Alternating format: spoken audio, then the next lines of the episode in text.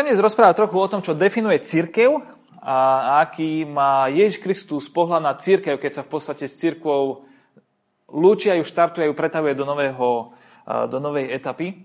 Ale predtým chcem podotknúť takú vec, že každý človek, aj každá organizácia alebo inštitúcia je definovaná niečím buď to nejaké vzťahy, alebo nejaké poslanie, nejaké potreby, alebo nejaká vízia, alebo nejaká činnosť, alebo niečo, čo je v jadre toho, kým sme ako jednotlivci, alebo toho, kým sme ako organizácie alebo firmy a to nás nejakým spôsobom definuje.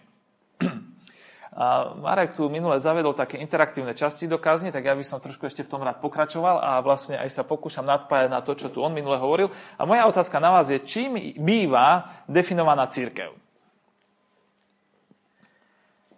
Čo je také, že máte z toho pocit, že tak, keď toto je, tak to, proste to je církev.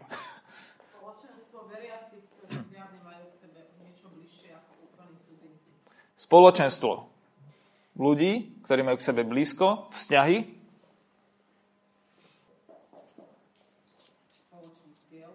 Spoločný cieľ.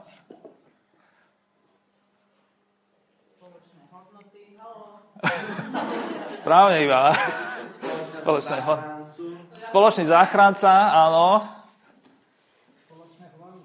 Spoločné? Chvály.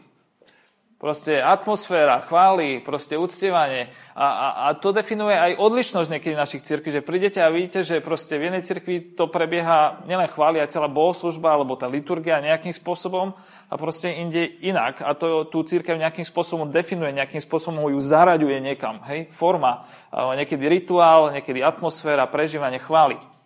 Ešte? Čo tak budova?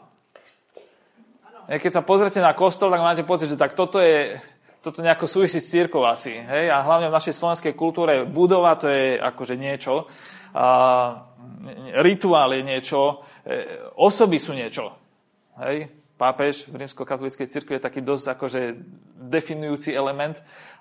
V, možno v iných kruhoch niekto iný nám práve zomrel tento týždeň Ludovít Fazekaš, ktorý bol veľmi výrazným človekom v tom v tom, ako sa církev brácka alebo aj evangelikálna církev na Slovensku vníma. Takže tých aspektov je viacej. Ale Ježiš, keď zanecháva svojich učeníkov, tak na konci Evangelia čítame, že im predkladá víziu alebo poslanie, ktoré znie takto. Čítam z Matúša 28 od verša 16. 11 učeníci odišli do Galilei na vrch, kam im rozkázal Ježiš. Keď ho uvedeli, kláňali sa mu, no niektorí pochybovali. Ježiš pristúpil a riekol im, daná mi je všetká moc na nebi aj na zemi. Choďte teda a získavajte učeníkov vo všetkých národoch, krstiac ich v meno Otca i Syna i Svetého Ducha a učiac ich zachovávať všetko, čo som vám prikázal. A hľa, ja som s vami po všetky dni až do konca sveta. Toto je záver Matúšovho Evanília. Sme tu v situácii, keď Ježiš je vlastne už skriesený a sa lúči. Keď sa pozrieme na to z rýchlosti, tak vidíme, že toto, táto vízia cirkvi, ktorú tu Ježiš predkladá svojim nasledovníkom, je založená na dvoch veciach. Na poslanie, ktoré im dáva že mám pre vás poslanie. Chcem, aby, chcem vidieť, že vy ako kolektív, vidím vás ako komunitu ľudí, ktorí ste tu teraz a ktorá bude nejakým spôsobom pokračovať, odovzdávať štafetu, ako, ako nejakým spôsobom rastie. Proste mám pre vás poslanie, vidím budúcnosť. Toto je vec, ktorá musí byť charakteristická pre vás. Samozrejme, nie je to jediná vec, ktorú Ježiš hovorí svojim nasledovníkom, ale je to veľmi dôležitá vec, hovorí to na konci svojho pôsobenia. Toto je vec, ktorú chcem vidieť medzi vami. Toto musí byť pre vás typické. Dáva im poslanie. A je to on, kto to poslanie dáva. Tak tu vidíme, že církev je definovaná Kristom na základe osoby Ježiša Krista a skrze poslanie Ježiša Krista. A v praxi to znamená tiež, že tretí element je ten, že sme definovaní tým, aký máme my osobný vzťah k týmto dvom skutočnostiam. Osoba Ježiša Krista a poslanie Ježiša Krista pre svojich následovníkov a náš vzťah k týmto dvom skutočnostiam. Zvykne sa týmto slovám, ktoré tu Ježiš zanecháva svojim nasledovníkom, hovorí aj veľké poslanie, tak som to tak dnes nazval. A chcem sa s vami pozrieť na kontext poslania, na charakter poslania a na požehnanie poslania. Takže k charakteru. Toto poslanie, ktoré Ježiš Kristus tu zanecháva, neplatí len pre církev ako inštitúciu. On to hovorí skupine ľudí. Je to skupina a jednotlivci zároveň. Ak to platí pre církev ako inštitúciu, platí to pre spoločenstvo ľudí, ktorí Krista nasledujú a platí to pre každého jednotlivca, ktorý toto poslanie od Krista prijíma. Takže platí to pre inštitúciu, pre spoločenstvo, aj pre jednotlivcov. Má to tri také úrovne a to by sme si mali privlastne zapamätať. Dostávajú ho ľudia, učeníci, ktorí o Kristovi už niečo vedia, majú s ním nejakú skúsenosť, chodili s ním, o to potom sa ocitli v kríze, lebo Kristus zomrel, nevedeli, čo sa deje, nakoniec stal z mŕtvych. A potom, ako Ježiš Kristus stal z mŕtvych a oni dostávajú informáciu od žien, v tomto evaneliu čítame, tak, tak dostávajú inštrukciu, aby išli z Jeruzalema, kde boli, kde bol Kristus ukrižovaný aj pochovaný, aby išli do Galilei. Že on ich tam chce stretnúť. To bolo viac ako 100 kilometrov pešibusom. Človek by si povedal tak, akože nemôže sa nám ukázať tu. Isté, že môže, ale Ježiš ich zavolal do Galilei. Tam sa s nimi chcel stretnúť. Niekedy možno jeden z partnerov si povie, však nemôžem sa stretnúť s mojou manželkou aj tu, na čo mám cestovať niekde ďaleko do hotela. Hej, keď tam aj tak budeme len spať. Ale uh, vieme všetci, čo žijeme v manželstve, že vzdialené stretnutia majú svoj význam a nevieme presne, prečo to Ježiš takto vymyslel, teda aspoň ja to neviem, možno teraz zistím, ale Ježiš ich povedal, pozval, poďte tam ďaleko a tam sa stretneme. Tak dva celé dní pešibusom, vlastne oni išli, nevieme, koľko to im reálne trvalo, ale proste kráčali dlho, aby sa s ním stretli. A prejavujú tu odhodlanie hľadať pravdu. Lebo mnohí z nich vôbec nevedeli, či majú správe o Ježišom vzkriesení veriť. Prejavujú poslušnosť. A keď toto spravia, tak zrazu vidíme, že nadobudajú novú, novú skúsenosť s Kristom, ako ho predtým nepoznali. A keď sa toto deje, tak sa pred ním kláňajú. Vo svojom srdci uznávajú, že človeče, vlastne akože človeče, ty si Boh. Tak sa mu kláňajú. A neviem, ako vy sa cítite pri týchto Kristových slovách. Ani neviem, ako sa cítite vy vo vzťahu ku Ježovi Kristovi. Možno máte o ňom nejakú informáciu, ale nemáte bytostnú skúsenosť so skrieseným Kristom. Ale ak Ježišové slova patria jeho následovníkom, tak to znamená, že patria všetkým, ktorí sú ochotní ho nasledovať a počúvať. Dokonca aj pre tých, ktorí zažívajú pochybnosti. Tam čítame, že v tom zástupe ľudí, ktorí ho počúvali, no niektorí pochybovali. Stále mali pochybnosti a v tom Kristus ku ním pristupuje. Prejavili dôveru a odhodlanie hľadať pravdu v tom, že sa presunuli z Jeruzalema do Galilei, vynaložili značné úsilie, aby tú vec preskúmali a si vrali, tak toto by sme mali spraviť. Ako prejavili dôveru, poslušnosť, odhodlanie hľadať pravdu, ale stále mali pochybnosti. A možno aj vy ste niektorí tu takí, čo máte pochybnosti o tom, ako to naozaj je. Toto Kristové poslanie nie len poslanie pre ľudí, ktorí sú si istí Kristom, ktorí zažívajú Krista na dennej báze, ktorí žijú s vedomím Kristovej všade prítomnosti, v ich aj v iných životoch každý deň. Toto poslanie je pre ľudí, ktorí sú odhodlaní hľadať. Je aj pre ľudí, ktorí majú pochybnosť, tušia, že Kristus je, niečo zažili, niečo videli v životoch iných ľudí a možno nemajú skúsenosť so vzkrieseným Kristom. Ale si vraj, ak toto je možné, že je pravda, tak ja za tým chcem ísť. A idú. A Kristus sa im v procese odhaluje a dáva im poslanie. Takže toto poslanie je pozvaním pre všetkých, ktorí sú odchotní ho nasledovať. To je kontext poslania.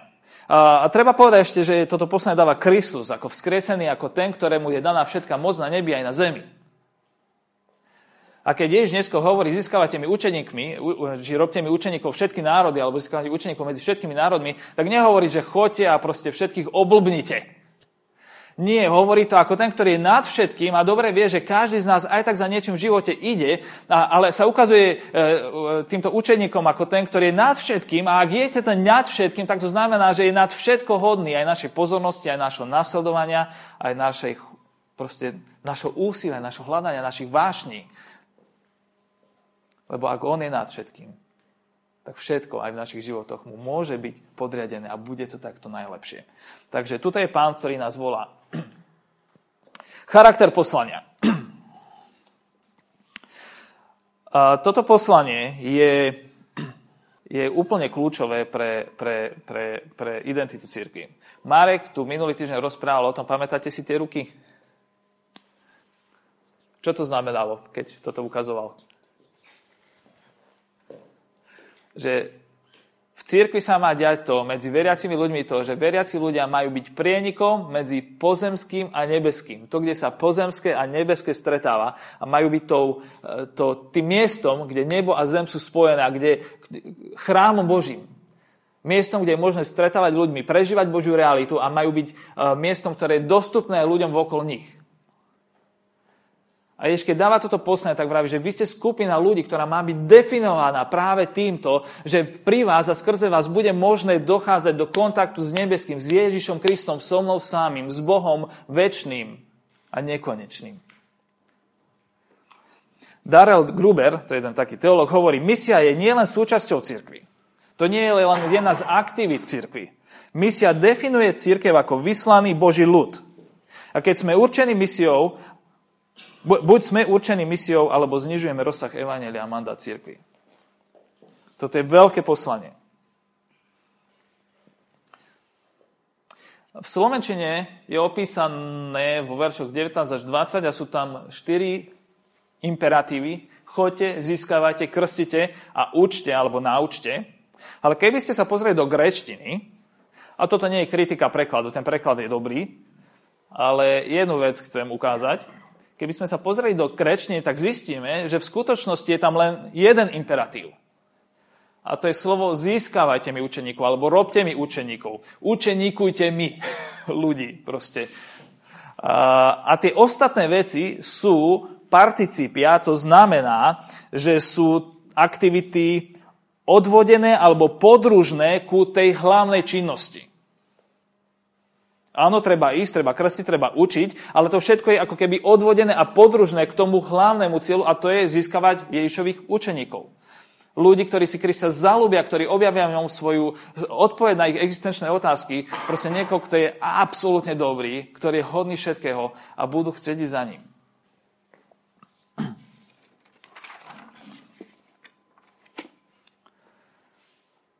Takže získavate učeníkov pri tom, ako chodíte krstíte a učíte, alebo proste skrze tieto činnosti.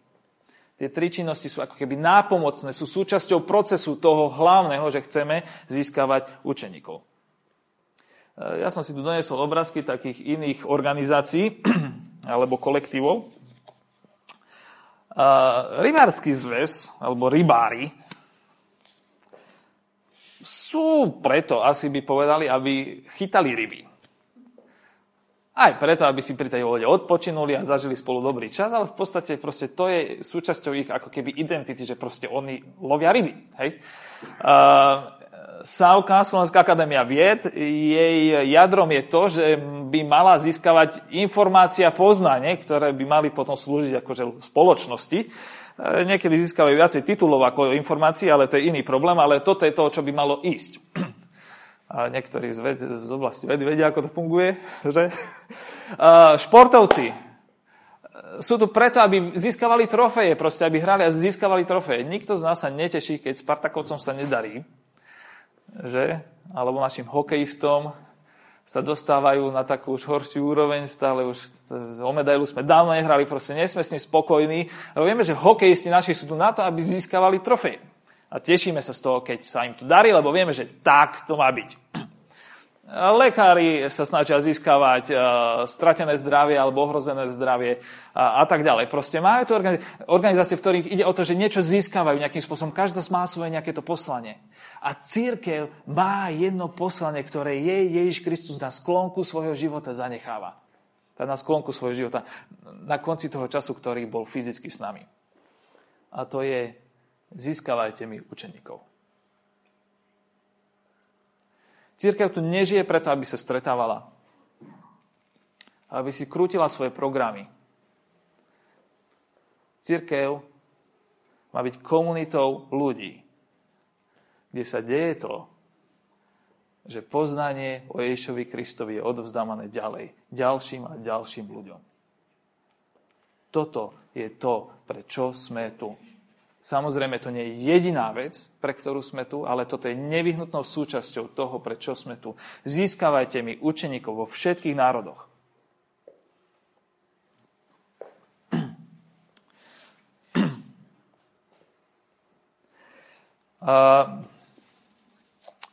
Je tu, slo, je tu reč o tom, že krstiac tých ľudí, alebo učiac ich, čo ukazuje na to, že proste zmyslom je získavať učeníkov práve tým, že prinášame ľudí k poznaniu Ježiša Krista, k tomu, že sa stotožňa s Kristom v krste a stotožňa sa aj s jeho telom, církvou, v krste.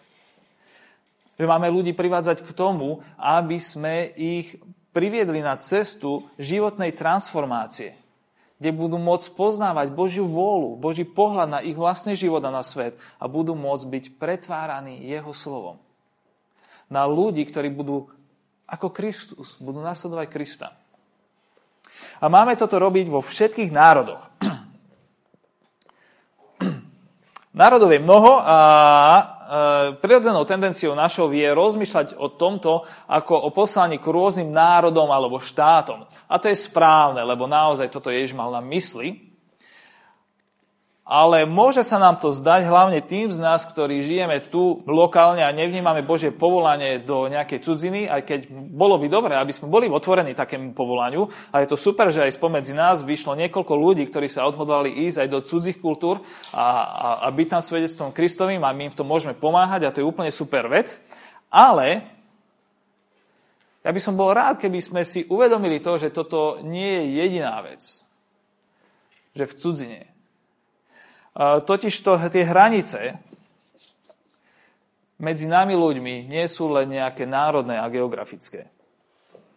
Vďaka technológiám sa deje to, že svet je stále menší, alebo ak chcete, ľudstvo je stále väčšia dedina len. A máme k sebe blízko, aj keď sme na opačných stranách Zemegule. Na druhej strane naše mentálne hranice pretrvávajú a dokonca až rastú. Máme blízko k človeku, ktorý je na druhej strane zeme, ale môžeme mať oveľa ďalej k človeku, ktorý býva na druhej strane ulice, vo vedľajšej bytovke alebo v poschodí pod nami. A toto sú hranice, na ktoré si potrebujeme dávať pozor. Pozor, v tom zmysle, že potrebujeme rozumieť tomu, že Ježiš Kristus, keď nás volá k tomu, aby sme mu získavali učeník, učeníkov v rôznych národoch, tak nás volá vlastne k tomu, aby sme evanieliom prestupovali hranice a prinášali ho tam, kde predtým nebolo. A možno to nebude znamenať, že pôjdeme k inému národu, ale že pôjdeme k ľuďom, ktorí sú možno nám blízki, ale v podstate sú nám cudzinci. Že sú iní. Máme hranice teda geografické, ale máme hranice kultúrne, máme hranice sociálne alebo sociologické, ideologické. Máme celé skupiny ľudí, ktoré sú zgrupnuté okolo nejakých názorových proste tých myšlienok. Potom okolo nejakých záujmov, okolo nejakých životných štýlov, okolo nejakej hudby, okolo kávy, okolo športu, okolo umenia, okolo e, nejakého typu práce. To všetko sú skupiny ľudí, ku ktorým Kristus chce, aby sme prekračovali hranice a išli a prinášali evaníliu.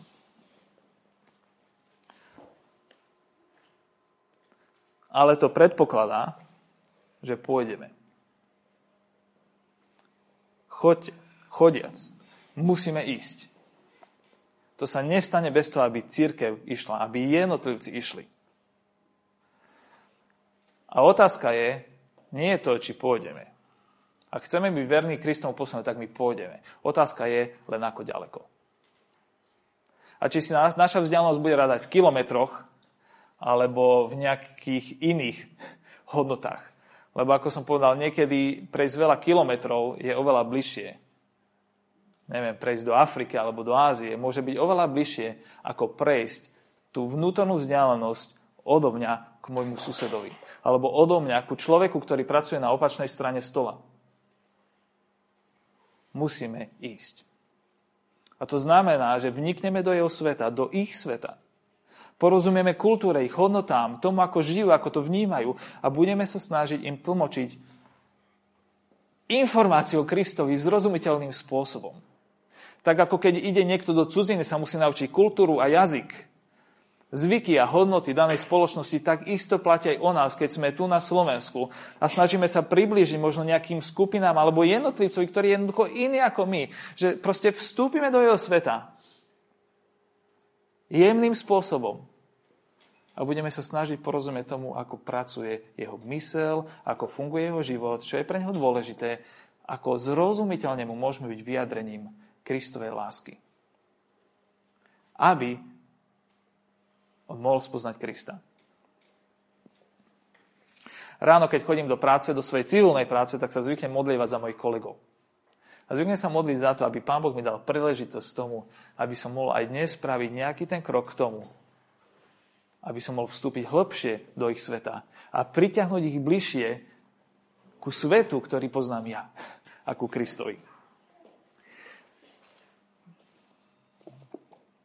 Ale to, že máme ísť, nie je znamená len to, že máme ísť, to slovo chodiac môže znamenať aj jednu úplne obyčajnú vec.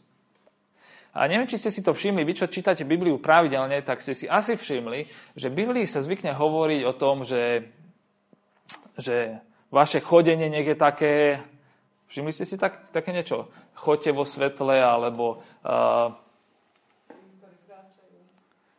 kráč, keď zvykne sa hovoriť o kráčaní. A v podstate sa ale hovorí o živote ako takom. A to je jednoducho preto, lebo nie sme zvyknutí na kaďaké sedavé zamestnania a sedavé spôsoby transportu, ale vtedy človek bežný prežil na nohách takmer celý deň. Bez ohľadu na to, akú malo profesiu, takmer každé povolanie znamenalo, že ste na nohách celý deň. A preto sa hovorilo o živote ako takom v, slo- v zmysle, že, že to je chodenie v podstate. Medzi žitím a chodením bol, bolo také malé rovná sa. A, tak ako medzi, možno my povieme, že spanie a neviem čo. A, a bdenie, u teba sa spania a bdenie spania, to je pravda možno. Prepač, to si mi tak nahral. Ale uh, neviem, vlastne napadá na spanie a ležanie, alebo proste... Niekedy použijeme to isté slovo, napadá ma, že, že ležanie a sex, ale nechcem hovoriť o sexe dnes. Alebo, no, ale rozumiem, že proste niekedy tú istú činnosť spomenujeme rôznymi slovami a to mali aj Židia. Proste žiť a chodiť bolo pre nich v podstate podobné, lebo to sa dialo. Keď ste boli hore, boli ste na nohách a frčali ste. A keď hovorí, že chodia, získavajte mi učeníkov, tak v podstate hovorí nielen to, že bude skupina alebo skupina ľudí, ktoré majú ísť, ale hovorí o tom, že všetci chodíte. Všetci chodíte, všetci proste ráno vstanete, idete, robíte, varíte, ovce naháňate, e, drevo tam e, štiepate, ale neviem čo, zakladáte oheň. Proste všetci chodíte. A pritom, ako chodíte, je, vašou, je vašim poslaním získavať mne následovníkov. A to vás núti rozmýšľať nad tým, že náš život je o niečom inom, ako sme si mysleli. To nie je o tom, že ráno vstanem a potrebujem si spraviť kávu, tak si proste nalem kávu a proste poviem, urobiť raňajky a potom vypadnúť do práce. Uh, to všetko je pravda. Ale Jež hovorí, že ide tu o niečo viac. Pritom, ako žijete váš život, získavate mi učeníkov. Toto, toto poslanie, táto vízia proste komunity Božieho ľudu, ktoré, ktoré je vystretou rukou Evanielia pre ľudí vôkol, je vecou, ktorá sa má diať vo vašom každodennom živote. Evangelizácia alebo hovorenie o Kristovi nemá byť len vecou, ktorej sa venujeme raz za týždeň, mesiac, raz za rok na nejakom kempe alebo niekde. Ale celý náš život má byť presiaknutý tým, že sme vyjadrením Kristovým pre ľudí vokol nás. Zem a nebo sa v nás majú spájať stále. A má byť miestom, kde je možné to stretávať. Či pijeme kávu, ideme do práce, alebo pracujeme, alebo sme doma, alebo sme práve v cirkvi a o niečom rozprávame, alebo sme na tábore. To je jedno. Židia, keď dostali toto poslanie od Krista, tí prví učeníci, tak mali problém ísť. Lebo každému z nás je dobre doma. Mm, väčšinou, hej, ak práve nie sú nejaké problémy. Tak e, väčšinou sme pohodlní, takže proste nájdeme si svoje miesto pohodlia, si tam sadneme a proste tam nejakým spôsobom žijeme. Nie všetci máme radi zmeny. Aj oni, to nebolo tak, že Ježiš im dal poslanie a teraz oni do dvoch týždňov si povedali, zbalíme si kufre, sadneme na prvú ťavu a ideme. Hop sa do Afriky. To tak nebolo, im sa nechcelo. Pán Boh nakoniec spôsobil to, že, že dopustil na nich prenasledovanie na církev v Jeruzaleme a to ich vytlačilo k tomu, aby išli do sveta. A evanelium sa začalo šíriť v iných regiónoch, o ktorých oni ich ani nenapadlo. A môže to byť tak, že ja neviem, čo nás v živote tlačí k tomu, aby sme podstupovali zmeny, vstupovali do nových uh, regiónov, do nových uh, ľudských životov. Niekedy je to úprimné volanie Ježiša Krista a vedenie Ježiša Krista k tomu, aby sme to spravili. Ale niekedy možno toto volanie vôbec nepočujeme ale môžeme vedieť, že Kristus nás bude nejakým spôsobom v živote tak trošku aj tlačiť, keď sami nebudeme chcieť ísť. A je to dôležité vedieť, lebo aj dnes sme v nejakých životných situáciách. Je dôležité, aby sme vnímali tak, že to, kde som dnes, nie je náhoda. A aj tam, kde sa dnes nachádzam, tak je môjim poslaním od Krista byť jeho svetkom. Získavať pre neho nových ľudí lebo to je to najlepšie, čo pre nich môžem spraviť. Takže či je to vo Favreci, v ZSE, v atletoch, eh, v neviem v ktorej lekárni, alebo v IBM, alebo pri predaji zdravotných týchto potrieb, alebo pri výrobe cukru, alebo na koncerte, alebo pri malovaní obrazu, alebo ešte neviem kde všade, pri upratovaní a varení doma, kdekoľvek. Toto poslanie je platné pre tých, ktorí Krista milujú a ktorí v ňom vidia Boha. Tri aplikačné poznámky.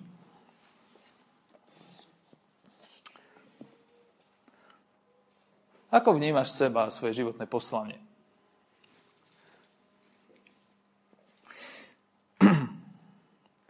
My za, teda väčšina z nás, ktorá pracuje nejakým spôsobom na počítači, tak asi za jeden deň vyšle množstvo správ, e-mailov, všetci posielame správy aj facebookové, už aj ja som si otvoril Facebook po mnohých rokoch odolávania, a, lebo vieme, že potrebujeme byť v kontakte proste so svojím okolím, tak vysielame, potrebujeme, aby ľudia nejaké veci robili, aby niečo vedeli, na, naši partneri, naše deti, naši kolegovia, proste vysielame správy. Lebo to je potrebné aby veci fungovali. Ale aj Ježiš vysiela svoje správy. My sme Kristovou správou. My sme jednou z tých vecí, ktorú Ježiš Kristus posielal do sveta, aby svetu, ľuďom, ktorí on má v tomto svete, proste komunikoval niečo. Aby k ním doručil informáciu, aby ich získal pre seba, aby, aby ich získal do svojho spoločného a úžasného veľkého projektu. Takže neviem, či sa vnímate ako taká jedna obalka alebo jeden jedna, tak, jeden taký nosič informácie od Ježiša Krista pre tento svet, ale ak nie, tak vám chcem povedať, že to je presne to, k čomu vás Ježiš Kristus pozýva. A to je to inak, prečo sme boli ako ľudia aj stvorení, keď Adam a Eva boli stvorení na Boží obraz. Oni boli e, stvorení ako nositelia informácie, proste obrazu Boha v tomto svete. Ak budeme čímkoľvek menej, tak to bude na úkor nášho právého človečenstva a dôstojnosti. Takže toto je vec, ktorú pre nás Kristus má. Druhá praktická poznámka, že uh, väčšina pozitívnych vecí sa nedieje náhodou. Rybar, ktorý zaspí, polovník, ktorý zaspí, aj športovec, ktorý zaspí, pravdepodobne nezíska to, čo je aktuálne, by malo byť jeho zámerom či cieľom. A na to by sme nemali zabúdať. Keď Ježiš hovorí, že získavate mi učeníkov medzi ľuďmi a vo všetkých národoch, tak toto je vec, nad ktorou sa potrebujeme nejakým spôsobom zamyslieť, ale aj cieľavedomo praktizovať. A preto otázka znie, čo môžem prakticky spraviť preto, aby som toto poslanie v mojom živote robil. Čo môžem spraviť preto, aby som tento cieľ prakticky dosahoval? Tam, kde som. A tam, kde ma postaví Pán Boh, možno aj v krátkej budúcnosti. Čo môžem spraviť? Kto sú tí ľudia, ku ktorých ma Boh možno špeciálne volá, aby som s nimi bol v spojení. A aby som im pomohol objaviť v Bohu krásu. Tretia poznámka praktická je, že toto poslanie je kolektívne. Ježiš nepovedal, že ty, Peter, pôjdeš a budeš mi získať učeníkov a ešte ty, Jakub a ty, Ján a vy ostatní, vy ostatní, neviem, budete robiť administratívnu podporu alebo niečo takéto.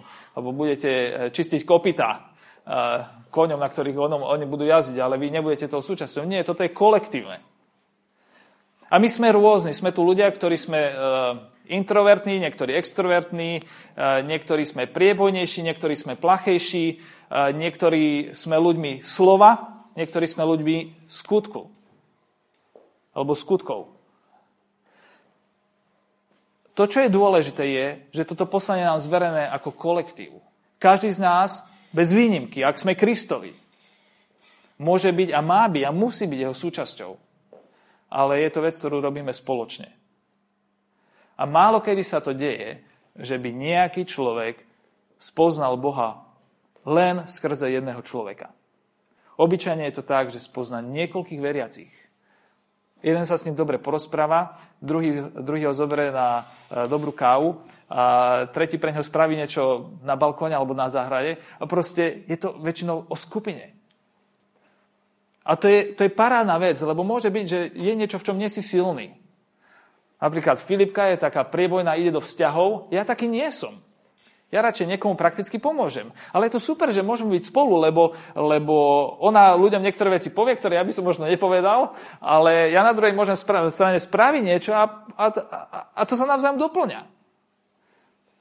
Moja žena vytvára vzťahy a ja vytváram myšlienky väčšinou a sa doplňame navzájom lebo ona má vzťah a potom ja mám sa s kým porozprávať. Keby ja som mal vytvoriť vzťah, tak mne by to neuveriteľne dlho trvalo, je to pre mňa zložitejšie, takže nakoniec by som sa nemal s kým porozprávať o úžasných božích myšlienkach. A, ale je to úplne super, že sa doplňame. A tak má fungovať církev, tak majú fungovať naše komunity, skupiny, ktoré máme. Či už je to tá singláčská, viac menej, u, u, u Tomášovičovcov, alebo tá skôr rodina v Malženiciach.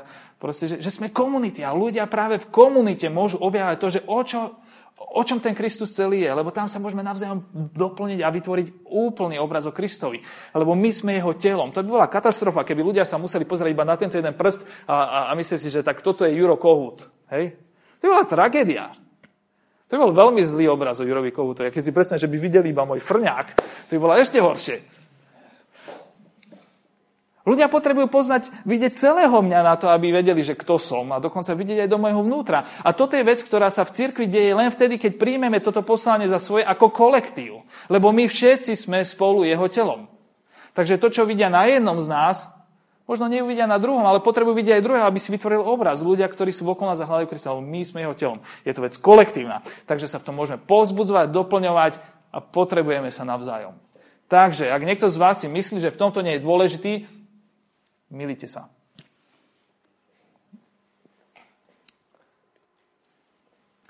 Ježiš si to nemyslí. Posledná vec, požehnanie poslania.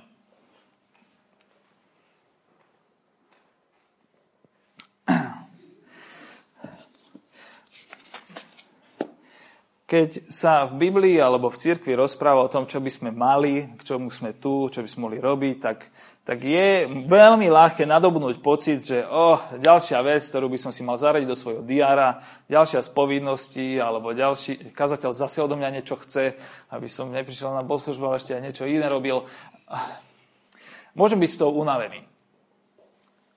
Ale právou otázkou je podľa mňa to, a ako je možné, že niektorí ľudia takýmto spôsobom vnímajú Ježišové slova, oh, že Boh zase odo mňa niečo chce, alebo aj iné veci, hej, že proste to je záťaž pre život a proste oh, radšej by som spal, alebo vykašľal sa na to, to je únavné a ja nechcem ani a, a, a, skupinku mať, alebo s, s deťmi sa tu a, e, zaoberať niekde, alebo a, e, čo tam pôjdem s ním sedieť na kávu alebo na pivo, e, ja radšej doma, neviem čo. Proste nás to niekedy ako keby obťažuje. Ako je to možné, že jedných ľudí to obťažuje a druhým ľuďom poviete, že čo, čo, čo, k čomu nás Kristus volá a vyzerá ako ten druhý psík. Proste celý bez seba, hurá, do toho a, a, a sa z toho tešia. Ako je to možné?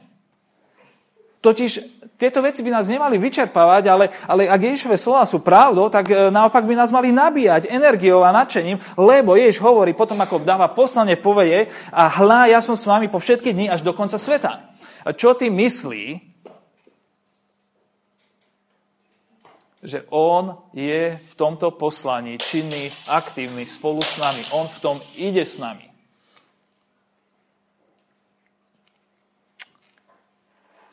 Juraj tu spomenul Michaela Novaka, ako s ním cestoval v aute či v autobuse? V autobuse. A neviem, predstava, že musíte stráviť niekoľko, možno hodín v autobuse s niekým cudzím, možno s niekým neumytým, môže byť dosť otravná predstava. Nepríjemná. Ale predstava, že môžete stráviť niekoľko hodín v autobuse s niekým inšpiratívnym, schopným, úžasným, tak to je celkom iná predstava. Ježiš, keď hovorí aj hla, ja som s vami po všetky dni až do konca sveta, hovorí, ja idem s vami a bude to paráda. Ak sa vy vložíte do tohto poslania, tak budete prežívať moju prítomnosť. Bude to naša spoločná vec, ktorej budeme spolu aktívni.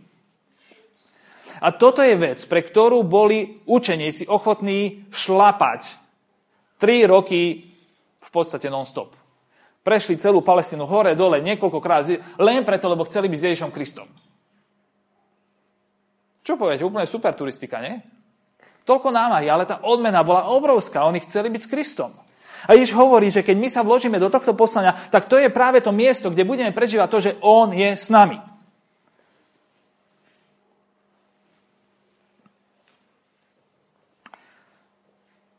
Ak niekoho z nás to nudí, alebo iba vyčerpáva, tak je otázka, prečo sa to deje. Skúsme si predstaviť Krista ako obrovského virtuóza, ktorý nás pozýva do toho, aby sme spolu s ním hrali v orchestri.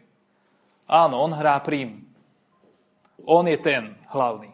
Ale všetkých nás volá k tomu, aby sme sa pridali k hudbe, ktorá je úžasná, v ktorej on svieti. Samozrejme, my si môžeme vybrať, že budeme hrať podľa vlastných môd. Niekde sami. Alebo možno aj pri ostatných, čo hrajú s ním, ale nám to tam bude vrzgať a iba uši z toho budú bolieť a srdce bude z toho bolieť a hlava. Proste ani sa nám nebude chcieť tam chodiť. Je to možné. A možno hráme podľa zvyk mod. Alebo možno nehráme vôbec, možno hráme na zlom mieste. Ale to je Kristus, ktorý nás pozýva k tomu, aby sme hrali spolu s ním. Jeden večer, piatok, pred našou skupinou som sa rozprával s Janom, a, a v podstate sme boli zbytí po celom týždni a tak sme konštatovali, že áno, že aj taká vec ako obyčajná skupinka proste, že stojí energiu a, a niekedy sa proste máme s tým aj problémy, občas aj napätie z toho doma, alebo treba veci pripraviť. A, a tak vravím, že no, že, že hej, proste služba pre Krista znamená, že niekedy púšťame krv.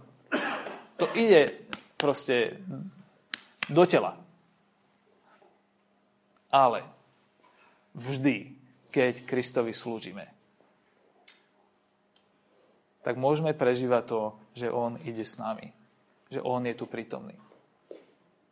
A tak ako niekedy mi bývalo, hlavne keď sme mali v piatok skupinu, ťažko pred skupinou, lebo sme to nestíhali všetko pripraviť, tak mi bývalo rovnako dobre po skupine, lebo som mal pocit úžasné. Toto je to, prečo sme tu. Toto je to, prečo sme tu, aby sme sa mali navzájom radi, aby sme spolu rástli, aby sme tu boli pre ostatných ľudí. Lebo je tu jeden veľký koncertný majster a my môžeme byť súčasťou jeho orchestra. Áno, boli to. To šlápanie 3 roky po Palestíne učeníkov rozhodne bolelo. Ísť z Jeruzalema do Galilei bolelo. Ale Kristus stal za to. Niekedy je možné, že veci sú zle nastavené v cirkvi alebo v našich životoch, ale väčšinou sa mi zdá, že ak zažívame takýto pocit, že veci Kristové nás iba ubíjajú, tak je to signál toho, že niečo je zle nastavené v našom vlastnom srdci.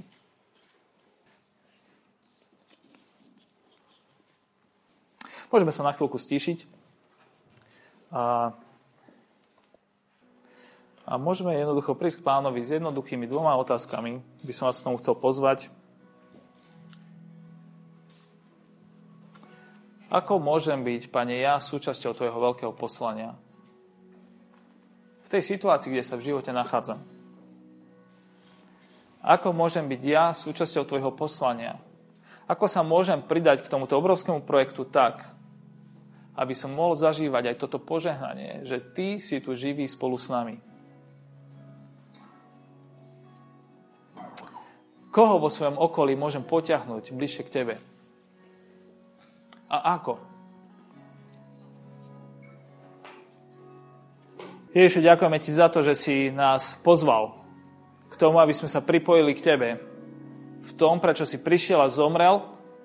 Prosíme ťa o ochotné srdce, o, o, o, srdce, ktoré nebude lenivé a tvrdé, ale ktoré bude živé a, a, a rozumejúce. Prosíme ťa o otvorené oči, o svetlo, aby sme mohli vidieť to, ako Ty chceš používať nás.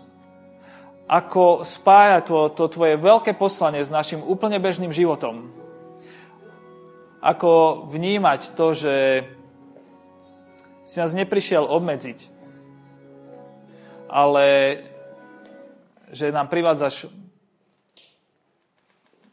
požehnanie. Ako, Pane, spojiť naše rodiny, naše životy s Tvojou realitou. Amen.